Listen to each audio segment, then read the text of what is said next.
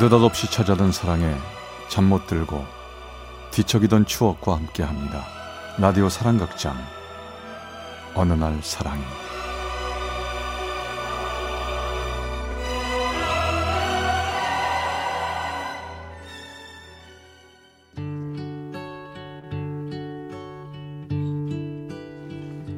사랑의 체험수기 어느 날 사랑이 제66화 제주도에서 만난 소녀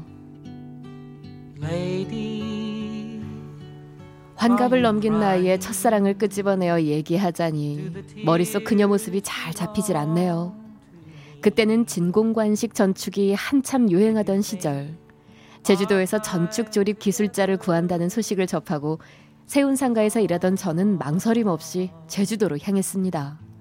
그곳에서 취직을 하게 됐고 사장님과 처음 밥을 먹으러 간 곳은 돌담 안쪽으로 텃밭이 있고 귤나무 몇 그루 있는 제주도 전통 가옥이었죠. 사장님 댁 안방에 앉아 밥상을 받는 순간 어린애처럼 고운 피부에 허리춤까지 내려온 긴 머리를 따가지고 손수건 하나로 달랑 묶어맨 그녀 모습을 보고는 이 세상에 여자가 존재한다는 걸 알았습니다. 그 순간부터 전 그녀 생각이 한시도 떠나질 않았죠. 그래서 제 밑에서 일하던 기사를 붙잡고 살며시 그녀에 관해서 물어봤습니다. 저기 사장님 집에 있는 그 젊은 여자가 사장님 딸 맞죠? 맞아요. 어떤 여자예요? 뭐, 뭐저 보실살겠지만 매섭고 쌀쌀 맞아요. 그리고 사모님은 바쁘실 때 대신 가게 밥 가져오기도 하죠. 왜요? 아 아니요 뭐 그냥 궁금해서요. 그날부터 전 20여 분 거리에 있는 정방폭포 근처까지 씻으러 다녔어요. 가다 보면 가끔은 텃밭에 나와 일하는 그녀를 볼 수 있기 때문입니다. 어느 날은 마루 끝에서 긴 머리를 빗어내리는 모습을 먼 발치에서 보는 것만으로도 좋았죠. 그러던 어느 날 사모님을 대신해 밥을 가져온 그녀를 보고 무슨 말을 하여야 할지 망설이고만 있는데 그녀가 먼저 말을 걸었습니다. 맨드롱 똑똑 하양 듭 속에 오래돼 정확한지 모르겠으나 밥이 따뜻할 때 많이 드시오라는 제주도 사투리였던 것 같습니다. 그날은 사장님 내외분도 안 계셔 우린 긴 얘기를 하게 됐죠. 전 서울에서 왔고요. 애인 없는 총각입니다. 그러시구나. 어떤 분인지 궁금했어요. 아 정말요? 그럼 우리 좀 친하게 지내도 되죠? 우린 그때부터 가까워지기 시작했습니다. 한 달에 하루씩 쉬는 날이면 영화에서나 보던 밀려오는 파도를 배경 삼아 걸어도 받고 느닷없이 쏟아지는 소낙비를 피해 팔각정에 올라 비 그치길 기다려도 봤습니다. 또한 깜깜한 극장 속에서 떨리는 그녀의 손을 잡아도 봤고요. 큰 길을 걸을 땐 멀리 떨어져 다녔으나 골목길에선 같이 걷다가 사모님께 들키기 시작하더니 동네에 순식간에 우리 둘이 연애한다는 소문이 퍼졌죠. 우리 연애한다고 소문 났는데 괜찮겠어? 괜찮아요. 뭐 없는 얘기가 소문난 것도 아닌데요, 뭐. 고마워. 내 애인 맞잖아요. 맞아. 당신은 내 애인이야. 이리 와봐. 그녀와 두 손을 마주 잡고 앉아 그녀의 까만 눈동자를 보고 있는 순간에도 그녀의 얼굴이 보고 싶었습니다. 정말 너무나 행복한 순간순간이었죠. 그럴 때쯤 이병 통지서가 날아왔습니다. 20여일 후엔 논산 훈련소에 가야만 했죠.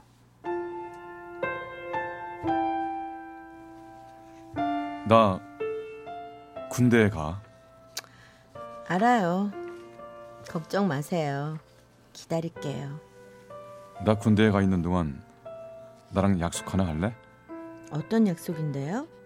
당신 생일날 예쁜 얼굴 보여주기 위해 면회를 온다.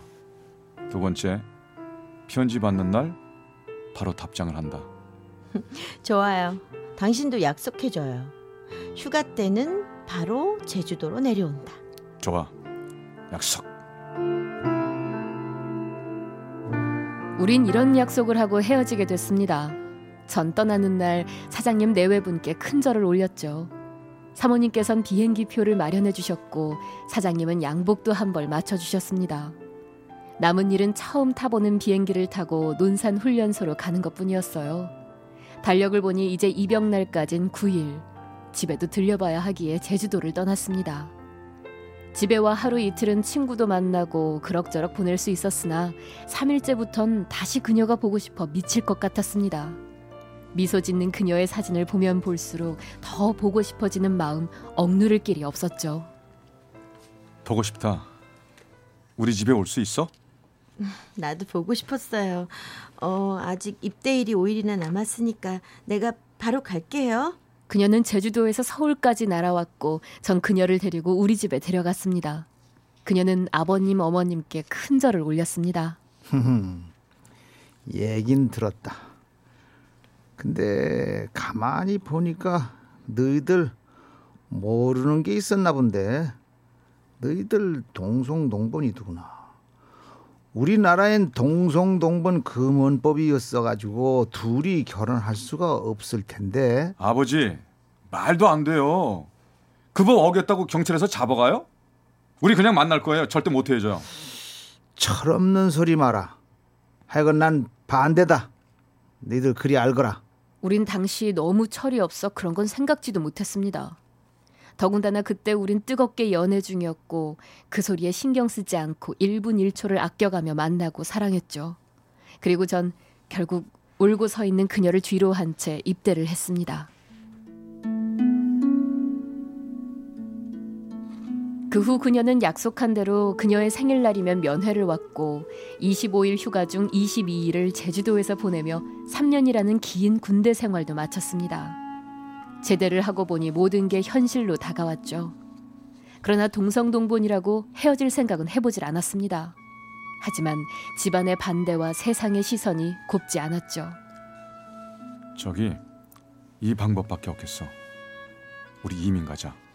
이민이요? 그래 이민 가자. 내가 알아보니까 자격증만 있으면 이민 가기가 쉬운가 봐. 그래요? 그래.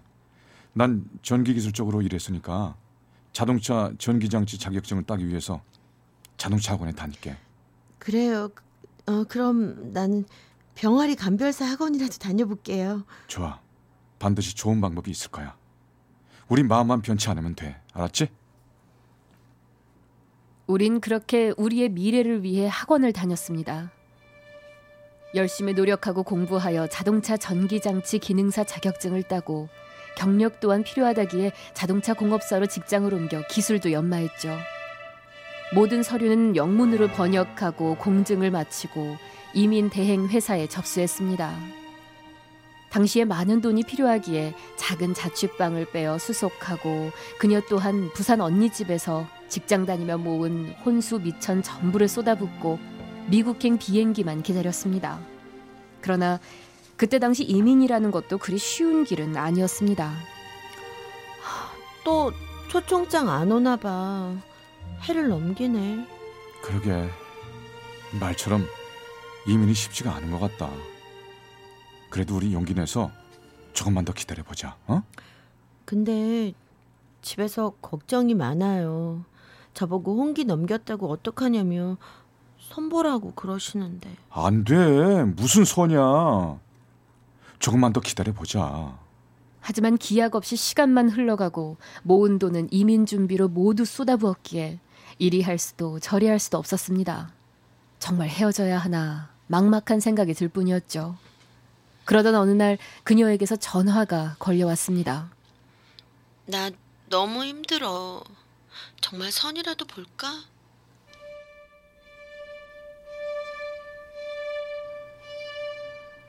전 그때 솔직히 말하면 좀 지쳐 있었습니다. 그리고 우리 사랑도 좀 식은 상태였고 아무래도 이 나라를 떠나 이민 가기도 쉬워 보이지 않았죠. 몇 달 후면 그녀 나이 스물여덟. 지금이야 많은 나이가 아니지만 그때로선 혼기 놓친 노처녀라 선보라는 그 집 원성과 식어가는 우리의 사랑을 부인할 순 없었습니다. 좋아. 네가 그렇게 원한다면 그렇게 해봐. 원하는 게 아니라 저도 어떻게 해야 할지 모르겠어요. 집에서도 힘들고 그렇다고 우리 둘이 뾰족한 수도 없고 알았어. 걔 만나자. 우리가 함께한 그동안의 세월도 있는데 그냥 헤어질 수 없잖아. 이별식이라도 해야 되지 않을까? 부산에서 직장을 다니던 그녀와 서울에서 직장을 다닌 전 대전 터미널 근처에서 잘 만나던 2층 돌다방에서 만나 이별식을 하기로 했습니다. 밥이라도 맛있게 먹자던 생각과는 달리 우린 둘 다 아무 말도 하진 못했죠. 그저 말없이 앉아있는 그녀를 보니 뚝뚝 눈물을 떨어뜨리는 그녀에게 아무런 위로도 사과도 장래 희망도 말 못하고 무능하게 지켜만 봤습니다. 이제 가. 잘 살아.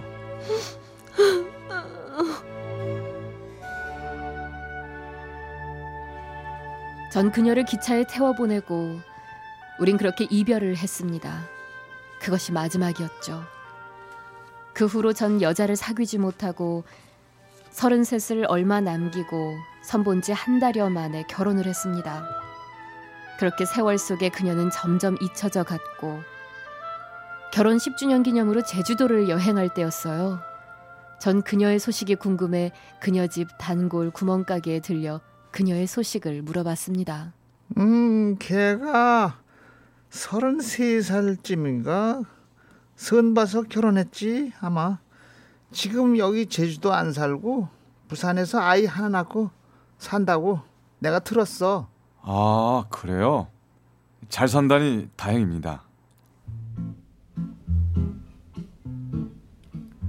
그 후 전 여전히 얼굴은커녕 소식도 모르고 살아왔고 어느덧 머리에 흰 서리가 앉은 60이 넘었습니다. 아직도 생각하면 희미하게 떠오르는 얼굴. 내 얼굴에 미소를 짓게 만드는 얼굴. 하지만 뜨거운 사랑만큼 끝까지 책임지지 못한 미안함이 앞서기도 합니다. 그때 제주도에서 처음 만난 소녀도 이젠 할머니가 되었겠죠. 나에겐 참 아련한 첫사랑입니다. 서울 광진구 군자동의 김운필 씨가 보내주셨습니다. 어느 날 사랑이 제 66화 제주도에서 만난 소녀 편이었습니다.